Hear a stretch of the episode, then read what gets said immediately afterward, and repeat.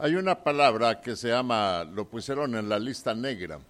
Hoy vamos a hablar de, no exactamente de la lista negra, pero las listas que se ponen a veces y si uno está en la lista negra, no es muy favorable. No es nada favorable. En cuanto a las cosas de nuestro Padre Celestial, nadie nos pone en sí. Nosotros decidimos dónde nos va a poner Dios. ¿Acaso Dios no decide? No, no decide Dios. Yo decido. ¿Acaso usted más, más que Dios? No en ese sentido. Lo que, lo que depende de Dios que Él decida, lo decide Él. Lo que depende de, de mí, yo voy a decidirlo. Dios no decide que yo confiese su fe, mi fe en, Él. Dios me deja con la libertad o lo que le llamamos libre albedrío. Dios quiere, Dios desea. Dios, desea, Dios quiere y Dios desea que el mundo completo venga a Él. Pero el mundo completo no viene a Cristo. El mundo decide dejarlo para mañana, para después. Esa es decisión de la persona, pero a veces no resulta como la persona lo planea. La gente dice, las personas deciden obedecer a Dios para tal fecha, para tal tiempo, para cuando ellos dispongan. Pero Dios no quiere que nosotros debemos disponer cuando debemos obedecerle. Dios dice, obedece el día de hoy obedece el día de hoy. Hoy es el día de salvación. Buscar a Dios mientras puede ser hallado y amarle en tanto que está cercano, pero para obedecer a Dios dice Dios deje limpio su camino y el hombre inico sus pensamientos y vuelva hacia Dios. ¿Qué necesitamos dejar? debemos dejar todo lo que está fuera de Dios. ¿Qué es lo que está fuera de Dios? Nuestro orgullo, nuestra vanidad, nuestra indecisión, y tener decisión, voy a obedecer a Dios. El hijo pródigo está lejos de su padre, tiene hambre, ve los marranos que comen y aún él desea comer las algarrobas que comían los marranos, pero no tenía la libertad de tomar algún bocado de aquello que comían los marranos para comérselo él, y deseaba. Y venía en su mente ¿Cuántos jornaleros en casa de mi padre tienen cantidad de comida y yo aquí perezco de hambre? Tiene más dicha el marrano que el hijo pródigo. Tiene más privilegio el marrano que el hijo pródigo. No exactamente. El hijo pródigo escogió aquel lugar. No es que el marrano tenga más dicha, porque el marrano es lo inmundo en aquel tiempo. Y esta historia está tan fácil de entenderla que cuando nosotros somos renuentes y rechazamos a Dios, tenemos que bajar. Y tenemos que llegar y tocar fondo y entonces reaccionar. Y este joven está cuidando los marranos, el trabajo más inmundo en aquel tiempo. Y aún está degradado totalmente y quiere comer. Y ni aún, ni aún esto puede hacer. En cuanto a las cosas de Dios, el humano rechaza a Dios. No quiere a Dios. Quiere la salvación de Dios, pero que no le ponga condiciones. Quiero salvación, pero yo pongo mis condiciones. Y así no trabaja Dios con el humano. Dios dice, yo te salvo con esta condición. ¿Estás de acuerdo? Vamos. ¿No estás de acuerdo? Nos vemos. Y no discute Dios, para nada. Mira que, no, no, Dios no discute para nada. No discute para nada. Aquí nosotros insistimos en muchas cosas, obedezca a Dios, obedezca a Dios, obedezca a Dios, de acuerdo a los versículos que citamos. Pero Dios solamente lee el versículo, obedece a Dios y toma tu decisión. Buena o mala, porque tú vas a dar cuenta en aquel día. ¿A dónde desea ir la humanidad? ¿Al castigo eterno o al cielo? Al castigo eterno, no. No desea. La humanidad deseamos ir al cielo. Pregúntenos donde quiera, ¿usted desea ir al cielo? Sí. ¿Desea ir al castigo eterno? Simplemente no, ni lo mande Diosito. Dios no lo está mandando. Hay algunos pasajes cortos y algunas informaciones y declaraciones cortitas en cuanto al versículo. En cuanto, en cuanto al versículo. Segunda Tesalonicenses capítulo 1. Segunda de Tesalonicenses capítulo 1. Hay expresiones cortas. En verdad que no hay tantos textos tan largos como el de Esther. Bueno, a veces que ponemos un texto de memoria aquí cada domingo, no estamos buscando el texto más largo. Estamos buscando textos cortos, no largos para que en breve encierre un gran mensaje, aprender el mensaje de memoria y que nos sirva en nuestra vida cotidiana. Versículo 7 dice así, y a vosotros que sois atribulados, segunda Tesalonicenses capítulo 1 versículo 7, que sois atribulados, daros reposo con nosotros. Cuando se manifiesta el Señor Jesús desde el cielo con los ángeles de su poder, en llama de fuego, para dar retribución o, el pago a los que no conocieron a Dios ni obedecen al Evangelio de nuestro Señor Jesucristo. El otro domingo leíamos el versículo más cruel de la Biblia. Bueno, ¿este también será el más cruel de la Biblia? También. Entonces ahí la Biblia tiene tantos versículos crueles, sí. Pero yo tomo la decisión si el versículo es cruel para mí. Pero yo puedo cambiar y que no sea cruel para mí. Versículo 8 otra vez. Dice, en llama de fuego. Entendemos lo que es el, nos lo ilustra aquí tesalonicenses, o el apóstol Pablo inspirado de parte de Dios en llama de fuego. Yo sé que es el fuego. Alguna ocasión nos hemos quemado. No hemos metido el dedo en la llama. No. A propósito, no. Pero por accidente, alguna vez.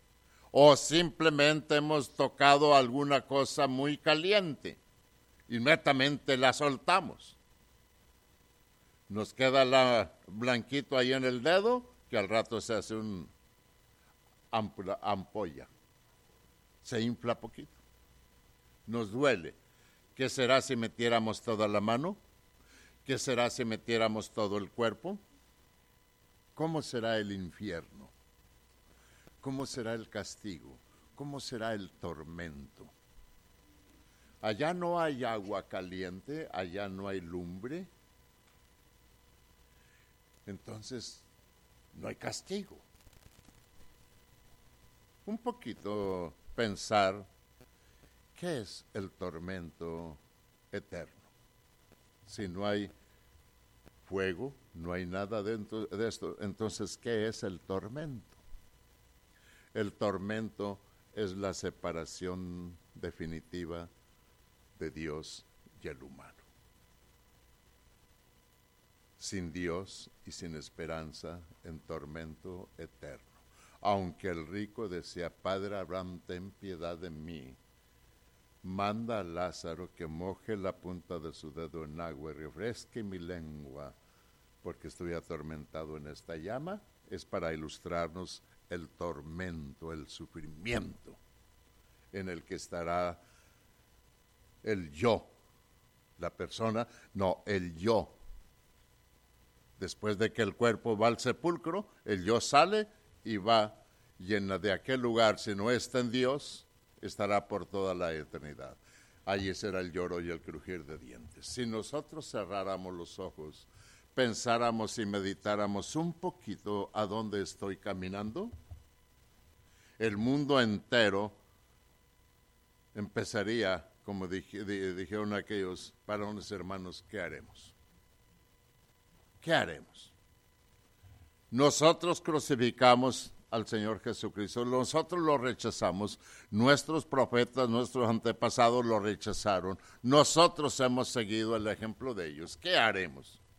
Arrepentíos, bautícese cada uno de vosotros en el nombre de Jesucristo para el perdón de sus pecados y recibiréis la salvación, el perdón de pecados y recibiréis la vida eterna. Ahí está la clave, ahí está la receta, ahí está la fórmula. Nosotros necesitamos hacer eso. Versículo 8, otra vez, de 2 de Tesalonicenses capítulo 1. Versículo 8. En llama de fuego. Dice, para dar el pago, la retribución o el castigo a los que no conocieron a Dios. Domingo pasado, todos somos hijos de Dios, ¿o no?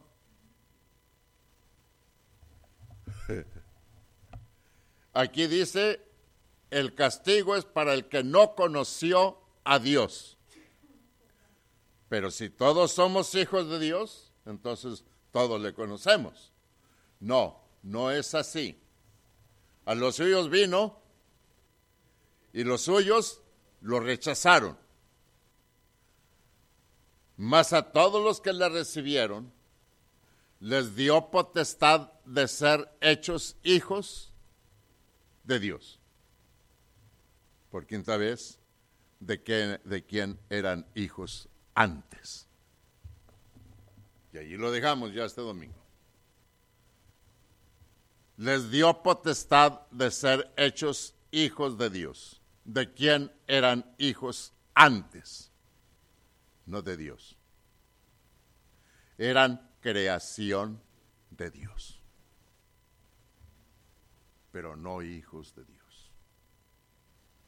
Entonces, ¿no es hijo todo el mundo de Dios? No, Señor. Nacemos en Dios. Abandonamos a Dios y nos fuimos y nos apartamos del mandato de Dios dejamos a Dios por Padre y nos fuimos y aceptamos al maligno por Padre. Quizá esto es duro. Quizá esto es duro. Aceptar no es posible. No es posible realmente. ¿Cómo es posible que alguien acepte a Dios por Padre y se va tras el maligno, esto no es posible. No es aceptable. Pues sí es posible y sí es aceptable también. No es asunto de Dios, es asunto de la ingratitud humana. Evangelio según San Juan, capítulo 8. De parte de la ingratitud humana no es que Dios así lo ha marcado, no, nada de esto, nada de esto. Y dice el versículo 36, así que si el Hijo os libertare, seréis verdaderamente libres. Si el Hijo os libertare, ¿de dónde libertare? Versículo 32, y conoceréis la verdad y la verdad os hará libres. ¿Libres de qué? Si el Hijo no, eh, no os libertare, ¿libertar de qué? Conoceréis la verdad y la verdad os hará libres. ¿Libres de qué? Otra vez. libres de condenación, libres del infierno, libres del tormento. Les liberará de todo ese problema. Dice, aquí continuando con el Evangelio según San Juan capítulo, capítulo 8, y dice el versículo 38, yo hablo lo que he visto cerca de del Padre, y vosotros hacéis lo que habéis oído cerca de vuestro Padre. Cerca de vuestro Padre. Leo otra vez el versículo. Yo hablo lo que he visto cerca del Padre. Y ustedes hacen lo que han, han oído cerca de vuestro Padre. Solamente que ese Padre y este de acá es diferente totalmente. El uno es Dios y el otro es el maligno. El maligno. Respondieron y le dijeron, versículo 39, porque hay que defendernos, hay que defendernos. Nuestro padre es Abraham Respondiendo y le, dijeron, nuestro padre es, Abraham. Jesús les dijo, si fuerais hijos de Abraham, las obras de Abraham haríais. Si acaso Abraham es vuestro padre. Versículo 40. Pero ahora procuráis matarme a mí, hombre, que os he hablado la verdad, la cual he oído de Dios no hizo esto Abraham. Estamos en un jurado prácticamente. No es esto lo que hizo Abraham. Versículo 41. Vosotros hacéis las obras de vuestro Padre.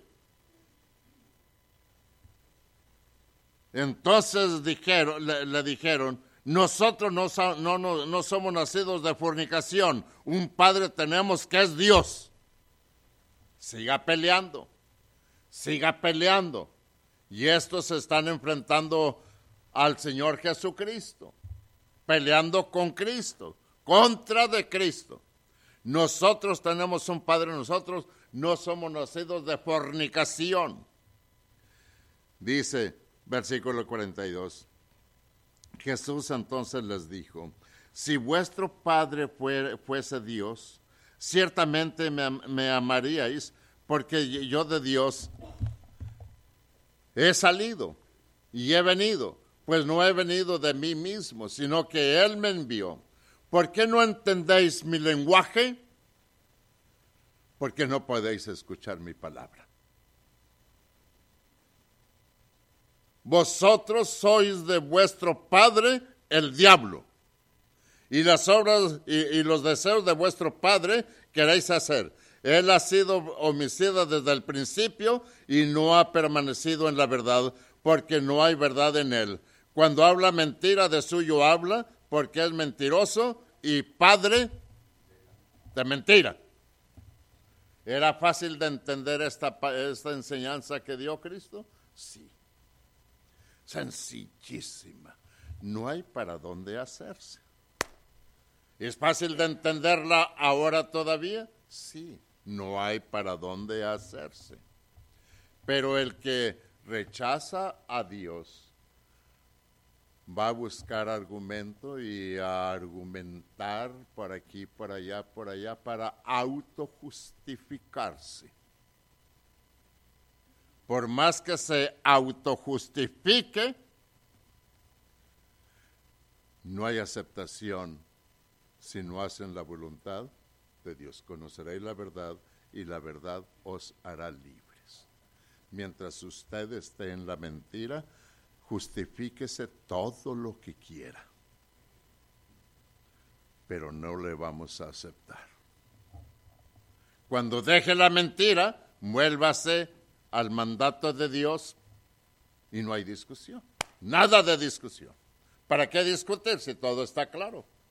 Pero cuando todo está falsificado, hay un problema grande y ante Dios no se aceptan las falsificaciones.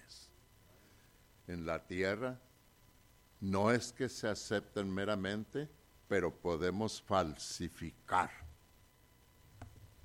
Y ya cuando lo noten, pues ya es tarde. Ante Dios no podemos falsificar ni aún con el pensamiento. ¿Quién es usted? ¿Quién soy yo? A ver, díganos quién es usted. Ah, yo le voy a decir quién soy yo. Bueno, mire, yo, etcétera, y estoy dando un reportaje de mi vida. ¿Algunas cosas malas también? No, eso no. Eso no lo digo. ¿Por qué no lo dice? Porque yo voy a hablar lo favorable. Es lógico, es lógico. Y dijo Cristo, si yo doy testimonio acerca de mí mismo, no está bien. Otro es el que da testimonio, créanle a él. Créanle a él. Esto es lo que dijo Cristo en Juan eh, capítulo 5. Créanle a él. Y es verdad, es verdad. Entonces Cristo viene y nos enseña la verdad, lo que él recibió del Padre. De él, del, del Padre de el Padre. Yo estoy enseñándole lo que yo recibí de mi Padre. Leo el 39, respondieron y le dijeron, nuestro Padre es Abraham. Jesús le dijo, si fueseis hijos de Abraham, las obras de Abraham harías. Pero ahora procuráis matarme a mí, hombre, que os he hablado la verdad, la cual he oído de Dios. ¿No hizo esto Abraham? Vosotros hacéis las obras de vuestro padre. entonces le dijeron, nosotros no somos nacidos de fornicación, un padre tenemos que es Dios. Jesús les dijo, si, les dijo, si vuestro padre fuese Dios, si vuestro padre fuese, no es, fuese Dios, ciertamente, ciertamente me amaríais, porque yo de Dios he salido y he venido, pues no he venido de mí mismo, sino que Él me envió. ¿Por qué no entendéis mi lenguaje? Porque no podéis recibir mi palabra. Simplemente porque no podéis recibir mi palabra. Y si no pueden recibir mi palabra, entonces nunca van a entender mi lenguaje. Y si nunca van a entender mi lenguaje, nunca vamos a estar de acuerdo y en conformidad. Sigan su camino. Yo sigo predicándole a estas gentes. Y el que quiera, deje limpio su camino y el hombre inico sus pensamientos. Deje limpio su camino y el hombre inico sus pensamientos y vuélvase a Dios, el cual tendrá de él misericordia y será grande, amplio en perdonarle. Pero no es posible que venga a que le perdone con el costal en la espalda, con todos sus problemas. Déjelos allá afuera. Déjelos afuera. Primera Corintios capítulo 6. Déjelos afuera. Y cuando los deje afuera, entonces venga. Primera carta a los Corintios capítulo 6, versículo 9. Capítulo 6, versículo 9. En delante. 6, 9. ¿No sabéis que los injustos no heredarán el reino de Dios? ¿Qué es un injusto? Es uno que está fallando ante Dios. No dice en qué forma es injusto. ¿No sabéis que los injustos no heredarán el reino de Dios? ¿Qué es un injusto? El que no está haciendo la voluntad de nuestro Padre Celestial, el que no está haciendo justicia, el que está haciendo algo no favorable, algo no favorable. Entonces, ¿qué hacer? Deje la injusticia y empiece a hacer lo favorable. No es posible que usted venga haciendo lo que no es correcto, tratando de que sea aceptado, y Dios, que todo lo sabe, Dios que todo lo conoce, entonces Dios le va a decir, no está correcto lo que está haciendo. Podemos venir a Dios. Podemos decir, yo he aceptado a Dios. Eh, bueno, en la radio hablamos poquito. Si son las tres de la mañana, una persona ha escuchado tanto de Dios y no ha obedecido el Evangelio, y entonces de pronto tiene una pesadilla el, el, y el diablo se lo arrastra, el que quiere llevárselo. Se despierta casi sudando y qué problema. Ay, el que el diablo ahorita me bajo de la cama, me hinco y pongo los... Señor, te acepto con todo mi corazón. ¿Ya aceptó a Cristo ese hombre o esa mujer? Esa es la mentalidad del mundo. Esta es la artimaña diabólica. Esta es la artimaña del mismo diablo. Para hacerle creer que ya aceptó a, la salvación, que ya aceptó a Cristo y ya, ya está feliz. No, Señor. No, no ha aceptado al Cristo de la Biblia, ha aceptado al Cristo del mundo. Oiga la palabra, escuche la palabra, crea en la palabra, proceso para estar en Dios. Arrepiéntase de sus malas obras, confiese su fe en Cristo baje a las aguas bautismales, de modo que si alguno está en Cristo, nueva criatura es. No lo ha hecho. Usted no ha nacido en Cristo. El agua tiene poder, no Señor. Entonces, ¿por qué me pide que, que yo haga eso si el agua no tiene poder? El agua no, sino el acto por medio del agua. Y Cristo le, dijo, allá en tiempo de Nicodemo, si no naces otra vez. Ay, bueno, pues es necesario ver, ver dónde está para, para entenderlo. ¿Dónde anda Nicodemo? ¿Juan qué? Juan 3. Ok. Vamos a verlo en Juan 3. Lea usted Juan capítulo 3, al pasito, para entender lo que es la voluntad de Dios había un hombre de los fariseos que se llamaba Nicodemo, un principal entre los judíos, un inteligente, un hombre de alta alcurnia, un hombre principal. Este vino a Jesús de noche y le dijo, Rabí, sabemos que, sabemos que has venido de Dios como maestro, porque nadie puede hacer estas señales que tú haces si no está Dios con él. Respondió Jesús y le dijo, de cierto, de cierto te digo que el que no naciere de nuevo no puede ver el reino de Dios. Le dijo Cristo a un gran personaje en el secularismo, alta personalidad. Y esa alta personalidad menciona en el versículo 4, Nicodemo le dijo, ¿cómo puede un hombre nacer siendo viejo?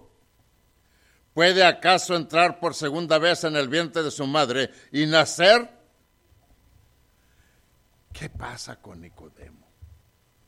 Si ya escuchó tanto de Cristo, ¿por qué hace esta pregunta Nicodemo o es para cada uno de nosotros en nuestra enseñanza? Respondió Jesús, versículo 5.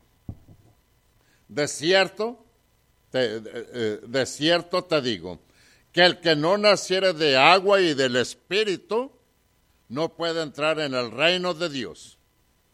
Lo que ha nacido de la carne, carne es, y lo que ha nacido del Espíritu, el Espíritu es. Si no ha nacido en lo espiritual, no entra en el reino de Dios. No entra.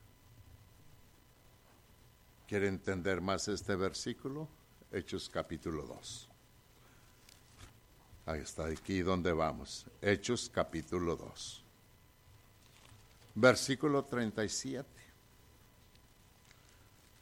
Capítulo 2, versículo 37. Al oír esto, se compungieron de corazón y dijeron a Pedro y a los otros apóstoles, varones, ¿qué, ¿qué haremos? Pedro les dijo, respuesta. Pedro les dijo, arrepentíos, bautícese cada uno de ustedes en el nombre de Jesucristo para el perdón de los pecados y recibiréis el don del Espíritu Santo. Cierra su Biblia, Pedro, si cabe decir. Arrepiéntase, bautícese para el perdón de los pecados y recibirán el don del Espíritu Santo. ¿Algo del otro mundo? No, algo sencillo. Ah, es que yo haga la voluntad de su Padre. Escuche la palabra, crea la palabra, arrepiéntase, confiese su fe, baje el agua bautismal y es una nueva criatura en Cristo. Pero no lo va a tomar la decisión Dios. El humano es el único que va a tomar esa decisión. Bendiciones. Tenemos un receso.